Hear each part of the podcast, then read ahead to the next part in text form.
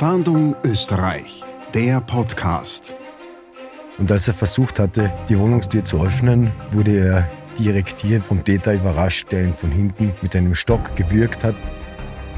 Der Mann ist jetzt im Altersheim natürlich, der ist geschockt und traumatisiert von all dem.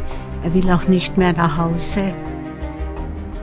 Wenn ich noch keinen Kontakt habe zu dem Täter, dann empfehlen wir hier den Eindruck zu erwecken, dass sie nicht alleine sind. Sie können zum Beispiel einen Namen rufen wie Helmut, hörst du das? Äh, oder ein Licht aufdrehen, damit der Täter unter Umständen annimmt, es ist noch jemand im Haus. Home Invasion in Kärnten. Die Polizei spricht von einem neuartigen Phänomen, dem Tatbestand der Home Invasion.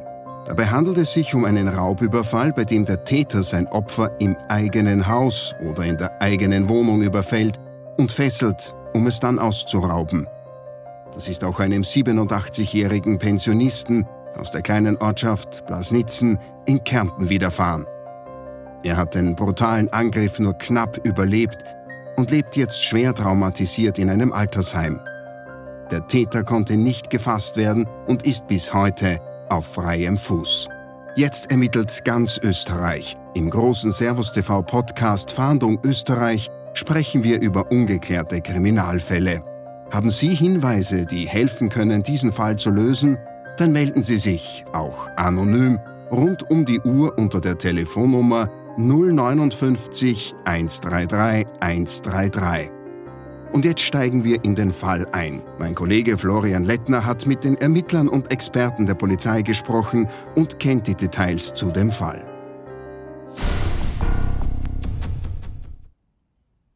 Vielen Dank, Hans-Martin Paar. Wir schreiben Dienstag, den 6. August 2019. Als der 87-jährige Josef J. von seinem täglichen Kaffeehausbesuch zu seinem einsam gelegenen Haus zurückkommt, wird er aus dem Hinterhalt überfallen und brutal zusammengeschlagen. Der unbekannte Täter fesselt ihn an sein Bett und schlägt so lange auf den betagten Mann ein, bis dieser ohnmächtig zusammenbricht. Anschließend verwüstet er alle Zimmer auf der Suche nach Wertsachen und vor allem nach Bargeld. Du hast mindestens 50.000 daheim. Wo ist das Geld? Ich hab nichts da. Willst du mich verarschen? Und bei mir ist jetzt Chefinspektor Christian Joham vom Landeskriminalamt in Kärnten. Vielen Dank, dass Sie sich Zeit nehmen. Der Täter ist dann schlussendlich mit ca. 11.000 Euro Bargeld geflüchtet. Weiter hat er noch ein paar Schillingmünzen äh, erbeutet unter anderem hat er eine gelbe Aktentasche mitgenommen. In dieser Aktentasche waren mehrere Sparbücher des Opfers, aber auch abgelaufene Sparbücher und äh, sehr viele ko alte Kontoauszüge. Die hat er auch mitgenommen und zusätzlich noch äh, drei Ferngläser. Dem unbekannten Täter ist es dabei egal, ob sein Opfer überlebt oder stirbt. Er lässt ihn schwer verletzt allein zurück. Weder der Bruder des Opfers noch der Neffe, die nebenan im Hauptgebäude wohnen, bemerken etwas. Erst Stunden später kann sich der schwer verletzte Mann selber aus seiner Notlage befreien. Das hat Josef J. seinem handwerklichen Geschick und seinem, auch in der Ausnahmesituation, klaren Verstand zu verdanken. Unser 87-jähriges Opfer hat dann die Polizei anrufen wollen mit seinem alten Alcatel-Handy der Täter hat allerdings eine Manipulation durchgeführt, dass das nicht mehr möglich war. Daraufhin hat das Opfer mit seinen 87 Jahren die SIM-Karte aus diesem Handy entfernt und ein anderes altes Handy in Betrieb genommen, dort die SIM-Karte wieder installiert und dann ist es ihm um 0.12 Uhr gelungen, telefonisch über den Notruf die Polizei vom Überfall zu verständigen. Bis heute ist der Täter, der unbekannte Täter, noch flüchtig und jede Spur hat sich bis jetzt im Sand verlaufen. Doch was weiß man über den Täter? Konnte das Opfer ihn beschreiben? Gibt es Hinweise darauf, woher der Täter gestammt haben kann? Es war laut Beschreibung des Opfers, äh, stammte der Täter hier aus, vermutlich aus der Umgebung, weil er im Unterkärntner Dialekt gesprochen hat und auch mehrmals das Geld gefordert hat und auch die Bankomatkarte von ihm haben wollte und den PIN-Code, äh, wobei man sagen muss, dass das Opfer keine Bankomatkarte hatte. was der Täter offensichtlich nicht geglaubt hat. Und diese brutale Vorgehensweise vom Täter, der das Opfer mit Händen und mit einem Stock und mit einem Sesselbein wirklich massiv verletzt hat, äh, ist schon sehr, sehr, sehr bedenklich. Eine Frage, die sich jetzt sicher der ein oder andere stellt. Wie geht man denn mit so einer Ausnahmesituation um? Wie verhält man sich richtig? Hätte Josef J. sich anders verhalten können? Hätte er dem Täter sofort das versteckte Geld geben sollen? Die Bad Eisenkapplerin Claudia Sporn versteht das Verhalten des Opfers. Ja, ja, klar, er wollte das verheimlichen. Ich meine, ganz ehrlich, wer gibt gern freiwillig was zu?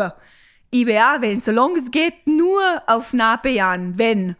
Aber natürlich, wenn, wenn du so zugerichtet wirst und dir so wehgetan wird, ich meine, irgendwann mal boxt aus, ist keine Frage, weil und er hat ja sicher Angst gehabt, ob er das überlebt oder nicht. Und irgendwann mal hat er gedacht, na, jetzt muss ich einmal was locker geben, damit ich Ruhe habe. Ich meine, wer hat eh schon genug gekriegt, aber weiß dann nicht, was er weitergemacht hat. Ungeklärt ist dabei auch, woher der Täter wusste, dass Josef J. Geld angespart hatte und es sogar in seiner Hütte versteckt gehalten hat. Was weiß man denn heute über sein Erscheinungsbild? Kann sich das Opfer an Merkmale erinnern, die helfen könnten, den Täter jetzt zu fassen? Wir wissen heute noch nicht, ob der Täter einen Tipp bekommen hat oder ob er eigenständig gehandelt hat. Wir gehen aber davon aus, dass sich der Täter hier in dieser Umgebung ganz sicherlich gut auskennt. Der Täter war maskiert mit einer schwarzen Gesichtsmaske mit Längs- und Querstreifen der Täter hatte weiße Handschuhe an. Laut Einschätzung des Opfers dürfte der Täter um die 40 Jahre alt sein. Aber das ist natürlich sehr schwierig. Einerseits wurde das Opfer ja massiv geschlagen und war massiv traumatisiert. Und nachdem der Täter wirklich maskiert war, ist es sehr schwer, vom Opfer eine wirklich einwandfreie Personsbeschreibung zu bekommen. Der Täter soll ca. 170 bis 173 cm groß gewesen sein, also etwas kleiner als das Opfer. Er soll sehr muskulöse Unterarme gehabt haben, das ist dem Opfer aufgefallen. Und von den Haaren her hatte er blonde bis rotblonde Haare. Das sind einige Merkmale, die den Täterkreis eigentlich eingrenzen könnten. Die Polizei fahndet jedoch noch bis heute und der skrupellose Täter ist immer noch auf freiem Fuß. Das Opfer Josef J. hat den brutalen Raubüberfall nur knapp überlebt und wird sich wohl nie mehr völlig davon erholen. Das Opfer war natürlich schwer traumatisiert aufgrund dieses Überfalls. Es war insgesamt 16 Tage im Krankenhaus aufhältig und ist danach ins, in einem Pflegeheim überstellt worden. Es ging dem Opfer extrem schlecht körperlich. Er hatte starke Schmerzen, nachdem der Täter ihm die Rippen gebrochen hat. Das Opfer hatte Blutergüsse und Platzwunden am gesamten Körper. Und es war wirklich eigentlich nur der starke Wille des Opfers, dass es dazu gebracht hatte, sich zu befreien und zu überleben. Unser Opfer hat aufgrund dieses Überfalls wirklich große Angst, die er heute teilweise noch nicht überwunden hat und er ist jetzt im Pflegeheim geblieben, weil er einfach lieber unter Leuten ist, als wie allein zu sein. Und diese Angst verfolgt ihn auch heute noch. Das ist jetzt gut eineinhalb Jahre nach diesem Überfall. Also so ein traumatisches Erlebnis zu verarbeiten, ist in jeder Alterslage ganz sicher schwer. Was wir bisher wissen. Der Überfall fand am 6. August 2019 in Blasnitzen in der Nähe von Bad Eisenkappel statt. Der Täter kommt vermutlich aus der Region und spricht Unterkärntner Dialekt. Er ist circa 40 Jahre alt, zwischen 1,70 Meter bis 1,75 Meter groß und hat rote bis rotblonde Haare. Bei dem Überfall trug er eine schwarze Gesichtsmaske mit Längs- und Querstreifen sowie weiße Handschuhe. Besonders auffallend sind die muskulösen Unterarme des Täters. Wenn Sie Hinweise haben, dann melden Sie sich, auch anonym, rund um die Uhr unter der Telefonnummer 059 133 133. Das Opfer Josef J. aus dem Kärntner Blasnitzen ist gerade noch mit dem Leben davon gekommen. Er ist durch den Überfall aber so traumatisiert, dass er sein Haus, in dem er seit seiner Geburt gewohnt hat, nie wieder betreten wird. Ich spreche jetzt mit dem Leiter der Öffentlichkeitsarbeit in der Landespolizeidirektion in Wien, Manfred Reintaler. Herr Reintaler, wie wählen denn die Täter ihre Opfer aus? Kommen die aus dem Bekanntenkreis? Sie haben ja im ersten Teil unseres Interviews gesagt, die Täter stammen häufig vom Balkan. Das kann ja dann nicht der Fall sein. Werden Menschen beobachtet? Werden Häuser ausgewählt oder Wohnungen? Wie findet denn die Auswahl des Opfers statt? Die Auswahl ist an und für sich unterschiedlich. Es kann natürlich auch im bekannten Bereich sein. Äh, unsere Erhebungen haben aber gezeigt, dass äh, die äh, Täter aus dem Balkan oder aus äh, Rumänien hier vor allem auch soziale Netzwerke überprüfen. Äh, das heißt hier ähm, Auskundschaften sowohl online als auch direkt, wo könnte dem äh, eine Beute zu holen sein. Äh, sie überlegen sich auch natürlich durch Fotos oder durch äh, allfällige Veröffentlichungen von wertvollem Eigentum, wo gibt es etwas zu holen. Äh, und deshalb auch gleich vorweg ganz, ganz wichtig, dass man sich genau überlegt, äh, welche Fotos man in den sozialen Netzwerken auch wirklich veröffentlichen sollte. Wir sprechen ja gleich noch einmal über das Thema Prävention, aber das schon einmal vorweg. Das ist nämlich ein sehr interessanter Punkt. Es kann also sein, dass ein völlig unbekannter Täter auf Instagram oder Facebook sieht, dass eine teure Uhr gepostet wurde oder ein schönes Foto vom eigenen Zuhause. Dass man also eher zum Opfer wird, weil man den Täter wissen lässt, dass etwas zu holen ist. Das ist korrekt. Also wir wissen jetzt nicht genau, wie die Opferselektion äh, passiert, weil es ja nur Einzelfälle sind. Wir gehen aber davon aus, dass zusätzlich äh, zu dem Auskundschaften vor Ort, also wie sieht das Haus aus, ist es eine Villa, äh, sieht man hier vielleicht prunkvolle Dinge schon außen, auch soziale Netzwerke durchforstet werden, wo man eben ähm, bereits beim Ansichtigwerden den Eindruck äh, entstehen lassen könnte, hier gibt es was zu holen und äh, dann ähm, schauen sie natürlich, wie sie das umsetzen können, wobei natürlich auch äh, auf die Beschaffenheit oder, oder auf, die, auf die Opfer eingegangen wird. In sehr vielen Fällen sind es eben ältere, ähm, oft auch pflegebedürftige Personen. Wenn wir jetzt in diese Situation eintauchen, angenommen es kommt zu diesem Szenario, dass eine Home Invasion bei einem Zuhause passiert, wie gehe ich denn mit einem solchen Täter um, sofern ich überhaupt noch in der Lage bin, richtig mit ihm umzugehen? Kann ich in einer solchen Situation falsch handeln? Man muss davon ausgehen, dass es nicht nur für die Opfer, sondern auch für den Täter ähm, ein sehr hohes Stresspotenzial ist, diese Tat. Also auch die Täter sind nicht so abgebrüht, dass sie hier völlig gelassen hineingehen, sondern auch sie sind unter Stress. Äh, deshalb ist es wichtig, äh, den Täter oder die Täter nicht zu provozieren. Äh, das heißt also, man sollte hier äh, versuchen, jedenfalls ähm, ähm, gelassen äh, zu agieren und den Täter nicht zu provozieren. Wenn ich noch keinen Kontakt habe zu dem Täter, dann äh, empfehlen wir hier äh, den Eindruck zu erwecken, dass sie nicht alleine sind. Sie können zum Beispiel einen Namen rufen wie Helmut, hörst du das? Äh, oder ein Licht aufdrehen, damit der Täter unter Umständen annimmt, es ist noch jemand im Haus, auch wenn es nicht so wäre. Wichtig ist beim Ansichtigwerden des Täters, ihm die Flucht nicht äh, zu verhindern. Das heißt also nicht den Weg zu versperren, ihn dadurch auch noch in die Enge zu treiben äh, und ihm einen unnötigen Stress zu geben, sondern äh, man sollte ihm eine Fluchtmöglichkeit, die vielleicht noch gegeben ist, nicht verstellen, dass er vielleicht doch noch sich das überlegt und äh, hier das Risiko nicht in Kauf nehmen will äh, und dann die Flucht entsprechend äh, noch ergreift. Wenn es irgendwie möglich ist, äh, dann erleichtert dann äh, die Opfer uns die Arbeit im Nachhinein, wenn sie sich möglichst viele Details zur Person des Täters merken. Also welche Größe in etwa, welchen Dialekt hat er gesprochen, welche Sprache, das Aussehen, auch die Bekleidung wäre für uns natürlich möglichst wichtig, um dann äh, bei der Ermittlung, bei der akribischen Ermittlung des Tatbestandes auch ähm, hier relativ rasch zum Ziel zu gelangen.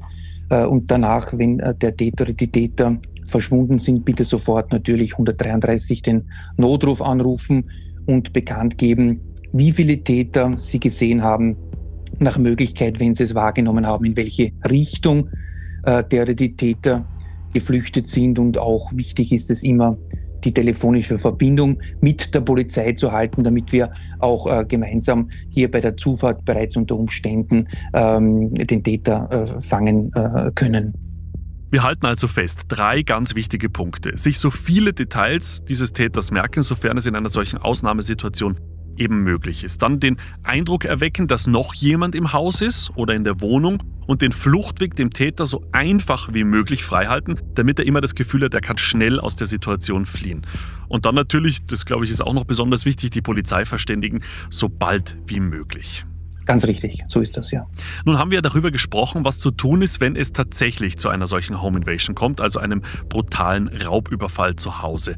Interessant ist aber auch, wie können wir uns denn schützen? Also der noch viel wichtigere Part, die Prävention. Was können wir tun, damit es eben gar nicht zu solch einer Situation kommt? Ein wesentlicher Faktor ist sicher äh, hochwertige Schlösser, Schließzylinder, zu äh, verwenden, das schreckt die Täter einmal ab. Also ein ausreichendes Alarmsystem ist natürlich wichtig. Das heißt, die Terrassentüren sollten gesichert werden durch einbruchshemmende Rollbalken zum Beispiel oder Scherengitter.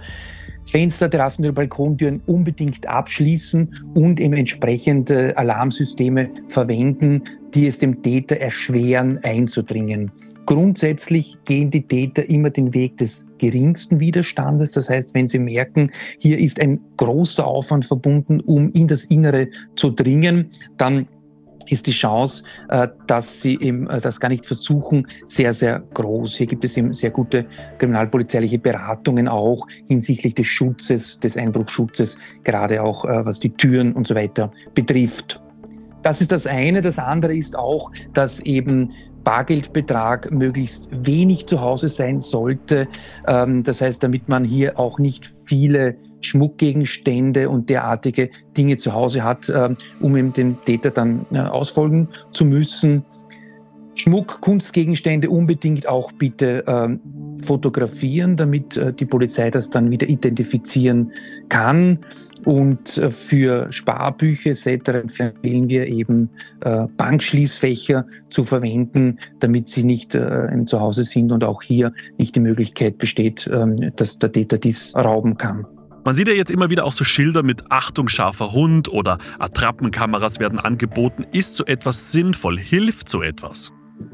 Das kann natürlich helfen, wenn äh, man sonst äh, keine anderen Alarmsysteme hat. Also es kann natürlich abschrecken, wenn die Täter aber das auskundschaften, wovon wir ausgehen, diese Daten sind meistens sehr genau geplant, dann werden sie bald erkennen, dass dieser Trappen sind oder dass hier vielleicht gar kein Hund äh, dort äh, wohnt. Äh, drum ist das zwar eine Notlösung, wir empfehlen aber trotzdem äh, den Gang zum kriminalpolizeilichen Beratungsdienst, hier eine Beratung vornehmen zu lassen, wie ich denn mein Eigenheim am besten schützen kann. Denn das schafft natürlich äh, Sicherheit, aber auch eine entsprechende Beruhigung.